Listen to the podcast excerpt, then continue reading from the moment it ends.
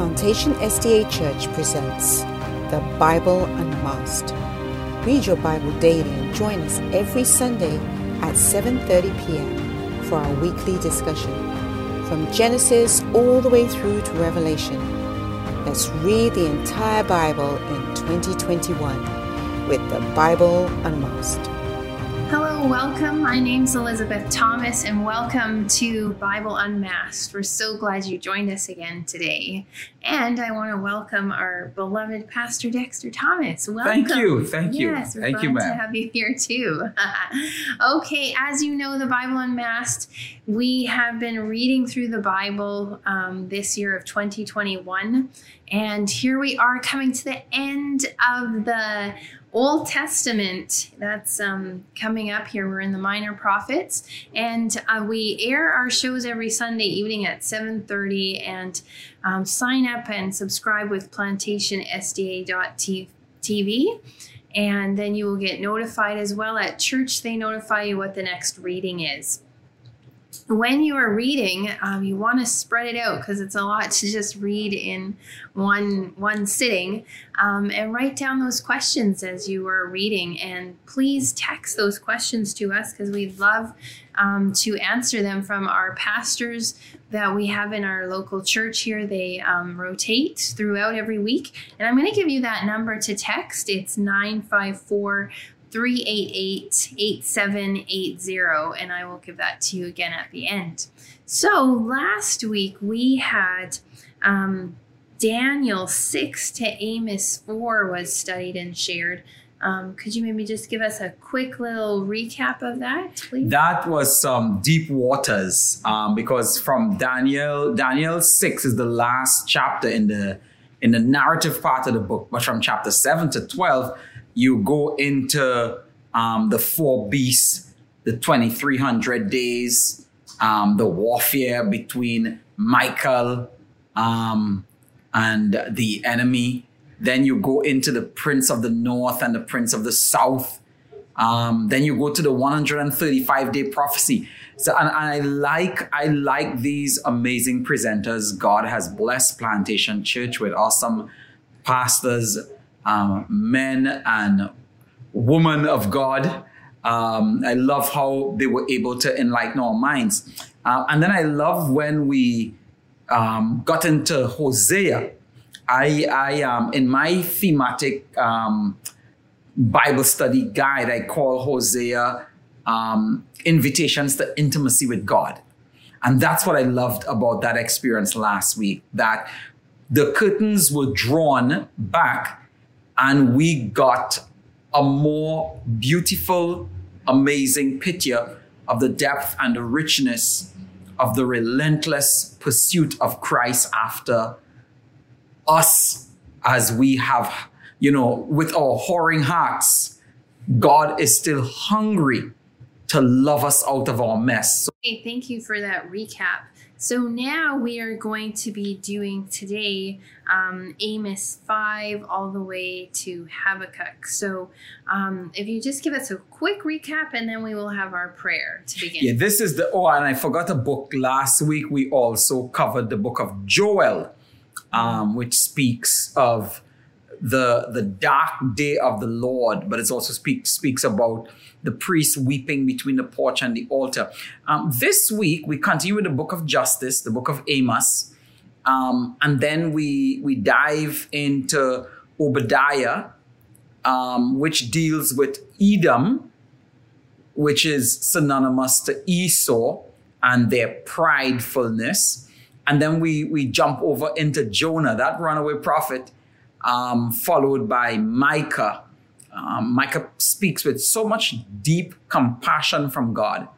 Um, and then you'll hear from Brother Nahum um, as he is wrestling with the Ninevites to repent. And then finally, Habakkuk that speaks of violence and he's crying out against the, the hideous, hellish horrors that he is seeing and wondering how could God just look on, you know, with pure eyes and not do something about it. That was a mouthful. Okay, let's have a word of prayer now. Go ahead. God and friend, do your awesome thing today in Jesus' name. Amen. Amen. Okay, we want you to grab your Bibles with us so you can follow along. And um, if you have them, we're going to turn to the book of Amos. And that's near the end of the Old Testament. In fact, this this session, I think, no, this is the most books any presenter would would present in one setting because we're covering like five books. Um, I don't think that's going to happen again. Okay. Okay, so we have a lot. Good stuff. Okay, so if we open to Amos chapter 5, verse 24, it says, But let justice run down like water, and righteousness like a mighty stream. Well, this verse became popular because of Martin Luther King, his his his speech of I have a dream. So the question is is it a good summary of the gist of the book? Yeah, I, I think it is. I think it is because Amos, like I said, is a book of justice. Mm. Amos is crying out against oppression. And one of the ugly, terrible hermeneutical um, malpractice that we engage with, and hermeneutics is basically the study of interpretation. One of the poor interpretations we have in Christianity today is that we don't realize that the prophet primary focus wasn't just immorality like we understand it, sleeping around and smoking and drinking. Immorality for them included ignoring the needs of the oppressed, standing idly by while people while people were being taken advantage of, which is why the church needs to get into the social justice arena and make a difference. Let our voices be heard. All right, I'm done. Okay. okay, let's go now to Amos chapter 8 and verse 5 and 6. Saying, When will the new moon be passed, that we may sell grain, and the Sabbath, that we may trade our wheat? Making the ephah small and the shekel large, falsifying the balances by deceit, that we may buy the poor for silver and the needy for a pair of sandals. Wow. Even sell the bad wheat. Or I guess that was a question. Even sell the bad wheat. Okay, are they they are excited for the Sabbath to come to an end to do business? Is it similar to how we do our count? So Sabbath could end quickly so we could do our non-sabbath activities. Yeah i know i know a lot of us have that experience right? Where we we decide especially during the summer the sabbath is so long. Mm. and we we look at our our stop clocks and we're like 10 9 8 and we're doing a countdown. Sabbath hurry and finish. And and anytime you find yourself in that place is because your your experience of sabbath is is not a godly experience Mm. Um, Sabbath should be a day of delight. In fact, the Romans pulled a nasty, ugly number on us when they encouraged people to fast on Sabbath. I do not engage on Sabbath fasting with any church. No way. The Bible says Sabbath should be a feast, right? So I, I want your food and your potlucks on Sabbaths.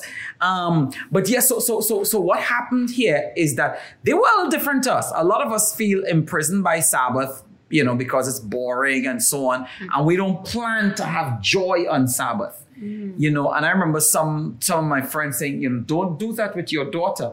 Make Sabbath a day of celebration for her. You know, have special Sabbath toys, special Sabbath activities.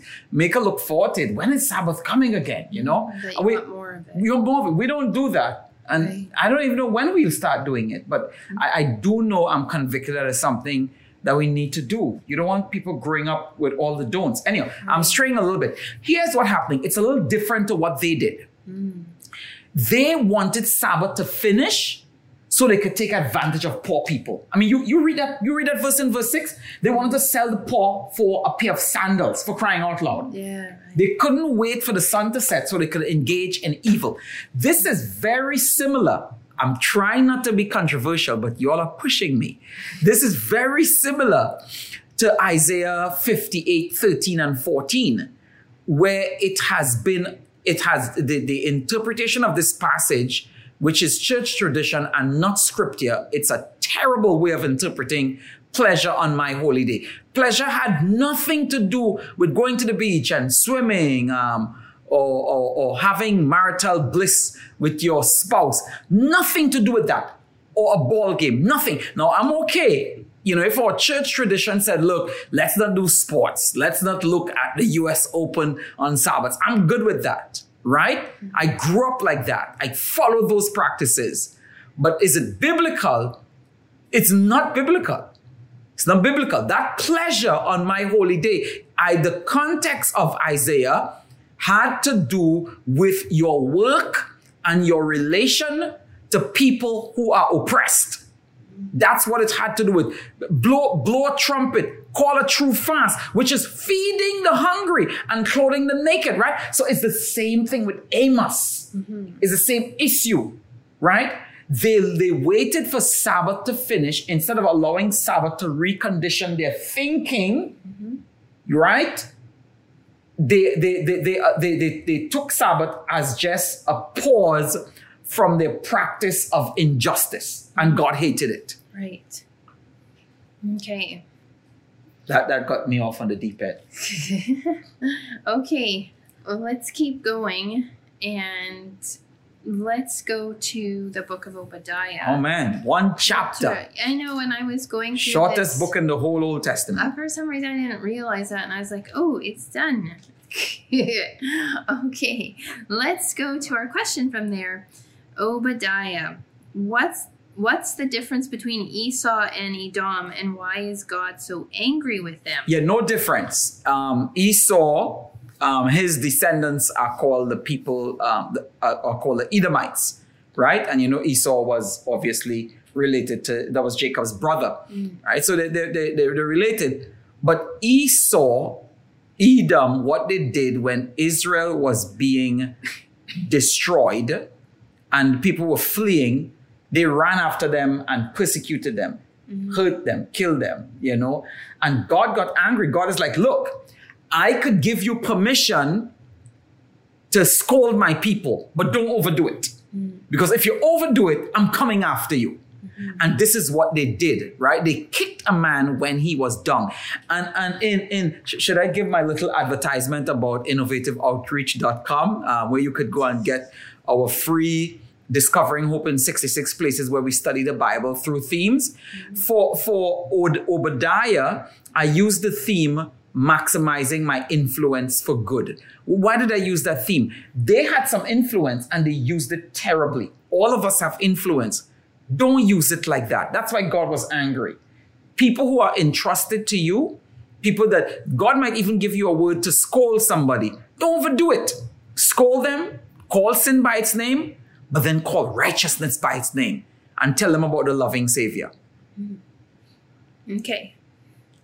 I'm going to read um, from verse 14 here.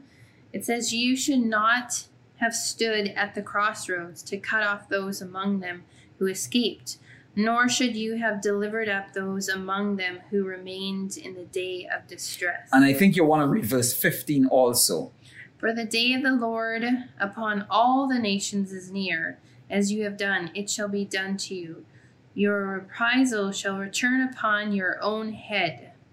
Mm, and 16. One more, sorry. Sorry. For as you drank on my holy mountain, so shall all the nations drink continually. Yes, they shall drink and swallow, and they shall be as though they had never been. Mm. Wow. And and I think so you could probably skip the other question because I, I think this summarizes what I just said. Oh. You know, that they took advantage. People were leaving, they were fleeing. Let them go. Mm-hmm. They were beating them down. And God is like, I hate that. Mm. I hate that. All right. Okay. Let's jump to the to my one of my all-time favorite books in the entire Bible. Ah, the, the Runaway Prophet. The book of Jonah. This is actually the book when we first were dating. That we, oh, mercy, that's right.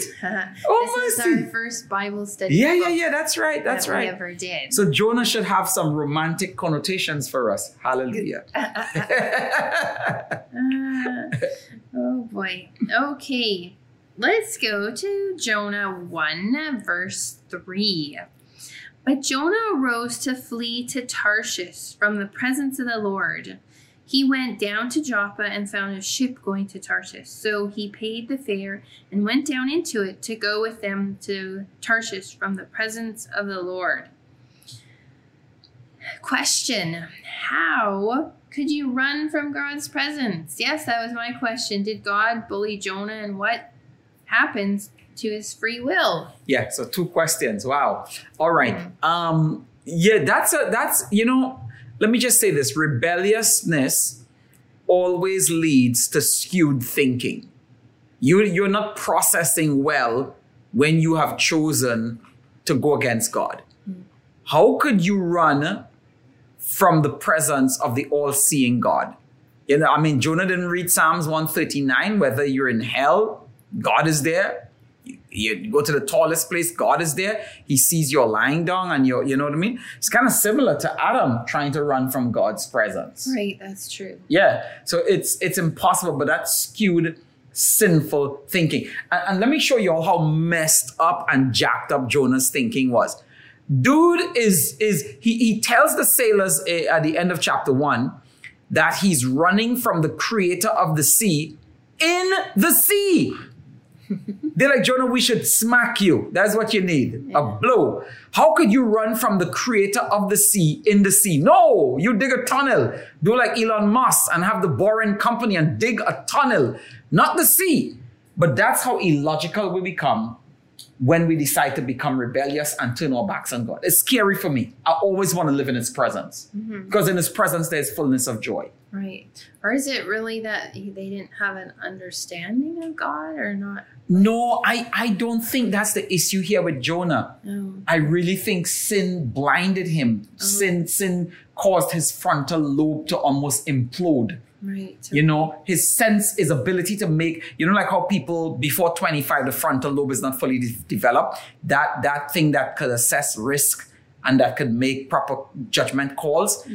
Jonah, somehow he reverted, man.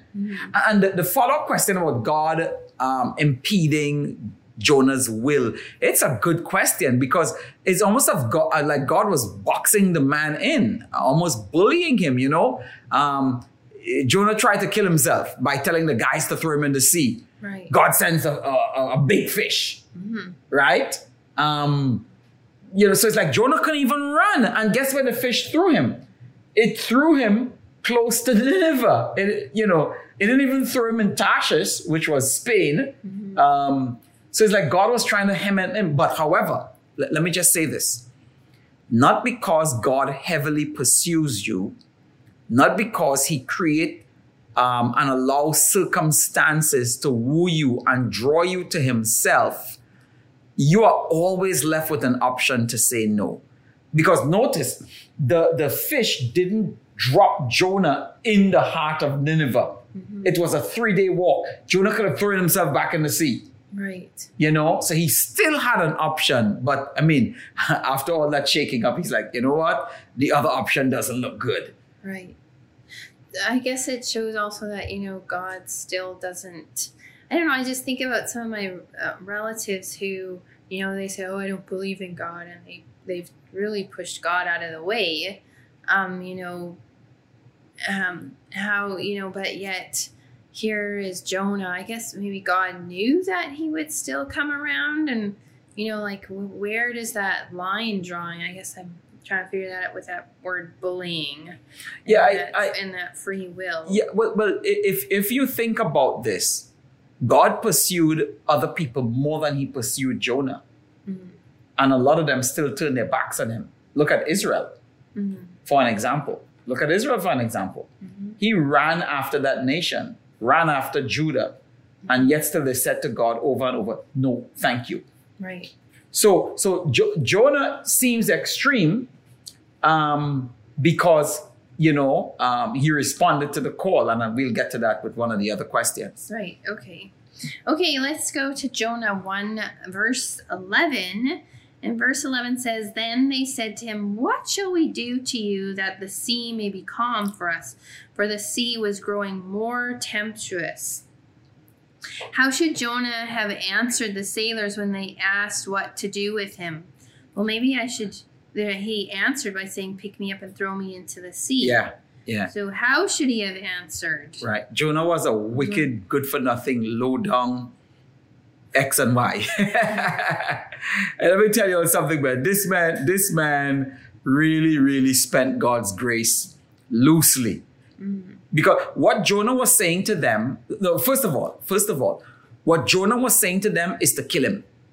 That's what he was saying. Jonah wasn't going in the sea hoping to find a submarine that God sent. Right. Jonah wanted to drown.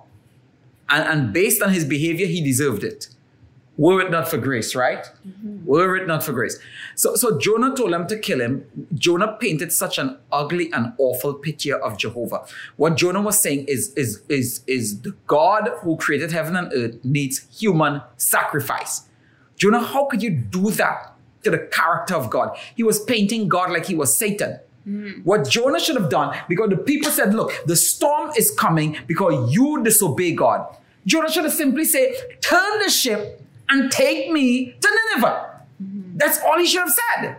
We're on our way to Spain. We're going to Tarshish. Turn the thing around, and boom, I believe that the, the water would have been become calm immediately because that's the power of obedience.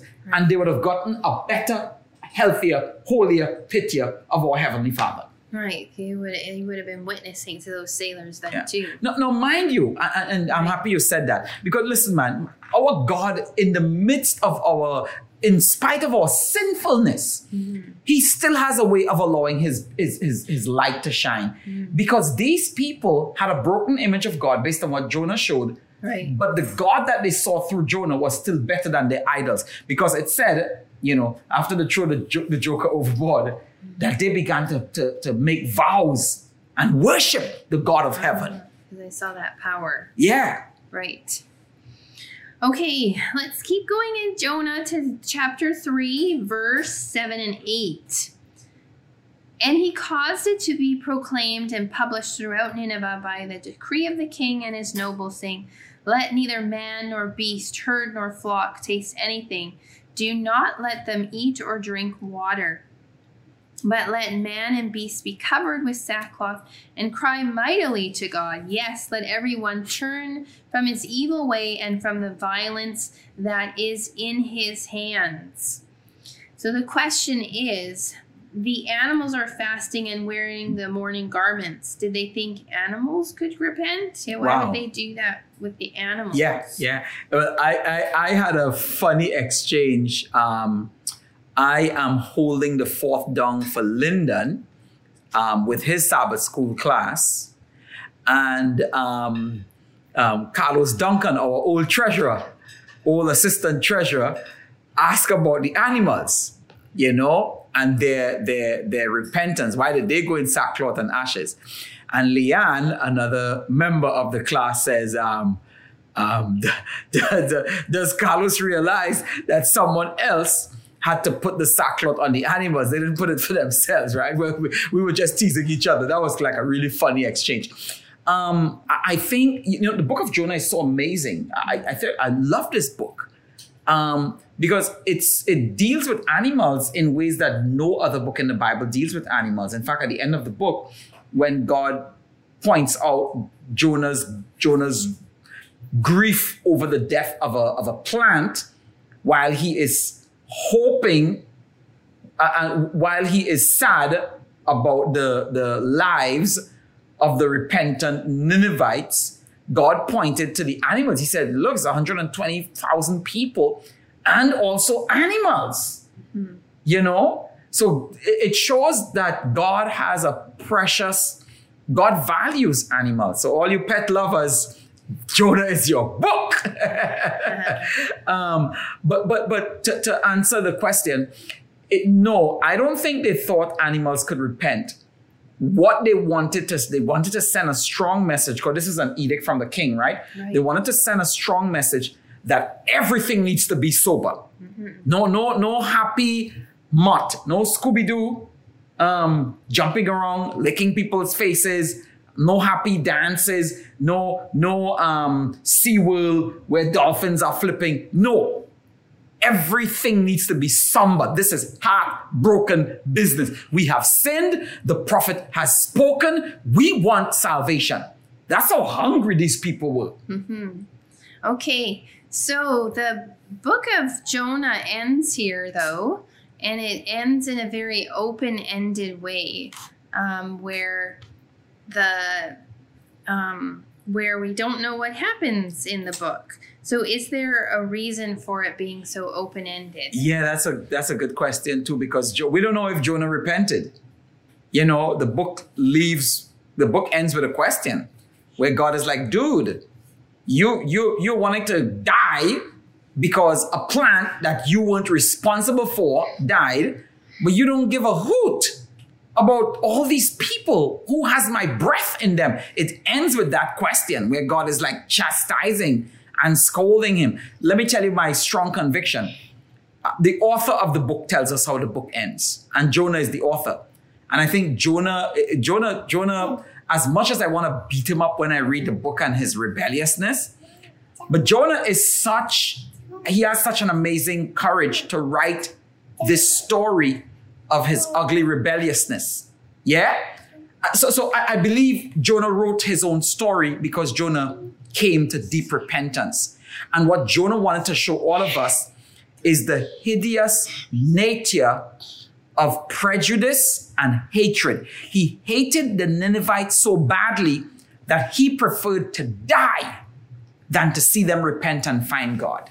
Okay, good. We're going to keep going now to our next book, the book of Micah, and um, read um, chapter 2. This prediction about Jesus being born in Bethlehem. Is there another interpretation for this? Right. Would he have known that it was the coming Christ he was referring to? Oh, Right. Okay, so so the, ver- the the verse is out of thee, O Bethlehem Ephrata, shall um you know a ruler emerge, shall a ruler come forth, and.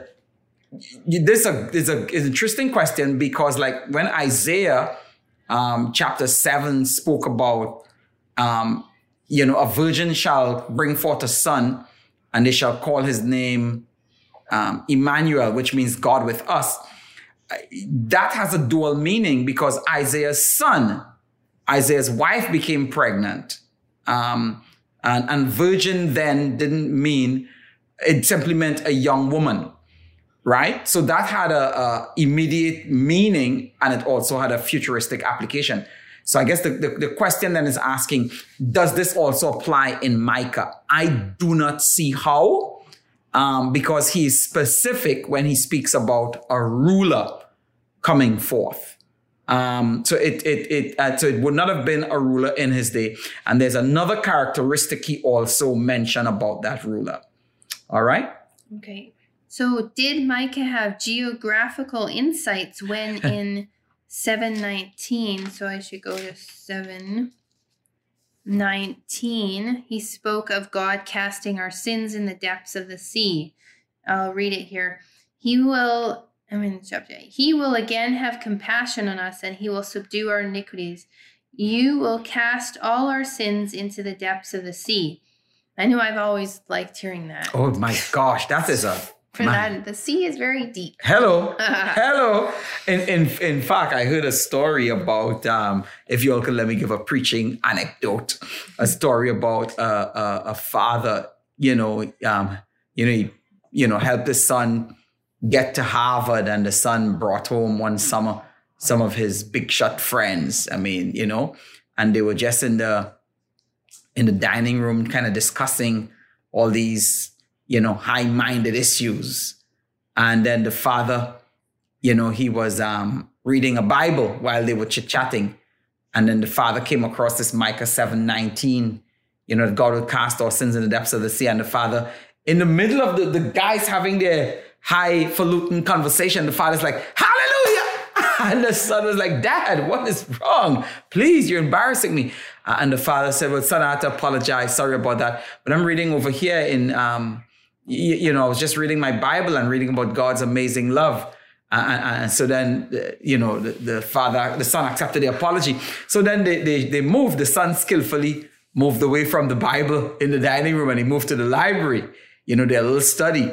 And, and he, he gave the father, since the father was just hanging out with them, he gave them another book besides the Bible. He gave him like a, um, an atlas. Said, Dad, why don't you check this out while, you know, as we're discussing? And then a few minutes had gone by and the father just shouted, Hallelujah again. And said, like, oh goodness, father, dad, please, you're embarrassing us. And the father said, my son, I really, really apologize. But man, I got, this thing got so good to me. I'm like, the father, son is like, what? How could an art class make you get all religious like that? And the father's like, well, son, you see, when I was in the dining room, I was reading the Bible and it says here in Micah 7, 19 that God will cast our sins in the depth of the sea. And then I'm reading this atlas and it says that there are some seas that have no bottom. Hallelujah! so I had to shout hallelujah. But um, no, no, no, I definitely don't think so. To answer the question, no, he didn't have any geographical thing. The point he was making is when God forgives you, it is permanent. Mm. It's it's similar to um, Psalms 103 that says, you know, as far as the east is from the west, Mm-hmm. That's how far he takes his sin away from us. So it gives us hope. Mm-hmm. That's what it does. It gives us hope in the in the powerful cleansing blood of Jesus. Mm. Yes. Amen. okay, let's go to Nahum chapter 1 and verse 1. The burden against Nineveh, the book of the vision of Nahum the Elkoshite. And now Nineveh, this is me going to now Jonah. You think about Jonah yeah, is where yeah. we were introduced to this country of Nineveh are these people, and here we are, and now what's happening to these Ninevites? Well, it's is this the question? Is this the same Nineveh with Jonah? Oh, did Jonah and Nahum know each other? Yeah. Good question. Yeah, very much. Yeah. Um, it's the same Nineveh, which is the capital of Syria, right? Mm. Um, it's the same Nineveh. Okay. Jonah and Nahum did not know each other because they prophesied 150 years apart from each other. Okay. But what's what's remarkable about Nahum is it again illustrates the dogged pursuit of God's love for broken humanity. And it's, again, it reminds us, especially us who like to see ourselves as a remnant people, um, that that the, the the the the concept of remnant was not the whole idea of you are so special because you're chosen. The con- the biblical concept of remnant is you are remnant because you have an assignment from God remnanthood had to do with the, the, the calling on your life and not the specialness of your status. I'm saying that to say the, the Ninevites, this is 150 years later, they had backslidden from that great awakening that Jonah brought, and God sending another voice to plead with them. That's his rich, that's the richness of his love. Mm-hmm. I'm preaching. Sorry, sorry, everybody. This is good stuff, man. The minor prophets, they wake me up. Mm-hmm. Good. okay, let's go to Nahum 2, verse 4. The chariots rage in the streets. They jostle one another in the broad roads. They seem like torching. They run like lightning. So, this is speaking of chariots raging in the street. Is he predicting modern cars. Yeah, that that's one fascinating verse in Amos. Another popular verse people usually use is um, that iniquity will not rise and rise a second time, and they usually use that to say, well, they won't have sin after we are all redeemed. Uh, this is I, you know, I don't really know the answer, but I it sounds like it, doesn't it? Because chariots, I mean, chariots are not that fast um, with all those flashing lights, it just sounds like he might be predicting the modern car. Right. Um, yeah, but that's speculative. Yes. Okay. Um, let's go now to the book of Habakkuk, 1 verse 3. Why do you show me iniquity and cause me to see trouble? For plundering and violence are before me. There is strife and content and contention there is strife and contention arises. So here he cries out to God. And how did God answer him? Yeah, wow. God answered him by telling him, if you think you have seen violence, you ain't seen nothing yet. Mm. I'm, I'm going to show more violence. The Babylonians are coming and they're cruel and they'll commit more violence. Um, uh, so uh, when you read that, you're like, God, how is that comforting the brother? Mm-hmm. But then God didn't end there because God then turns to, to, to, to verse 4 of chapter 2 and said, Look, dude, you got to have faith. The just shall live by faith. This is where um, Romans got the passage from. And, the faith that I am bigger than the violence, Mm-hmm. you know, um, I could deliver from the violence. That's why when you jump down to verse 15 of Habakkuk 2, he says, Look, the whole earth one day is going to be filled with the knowledge and the glory of God. And glory is character, God's character. Um, you know, and then our favorite verse in, in, in verse 17 of chapter 3 though, though the olive might fail, though the fig might, might not produce, yet I will hope and trust in God. Yeah. So the, the, the, the, the, the, at the end of the day, God was saying, I am bigger than the evil around you. I'm bigger than the hatred and the hellish conditions you might be faced with. Have hope in me. Hmm. And that is a perfect spot to end in, to continue having hope in Amen. God. Amen. Since that was our last question, we are going to end now. So next week, um, they're actually going to go into one of my favorite books, one of my favorite verses in there. So that's the book of Zephaniah. I like Zephaniah 317. Um, so you want to read for next week the book of Zephaniah all the way into Matthew chapter 4, going into the New Testament. And um, again, thank you for joining us. And um, you want to, as you're reading, write down those questions and text them to us to 954 388 8780. We love to hear from our viewers.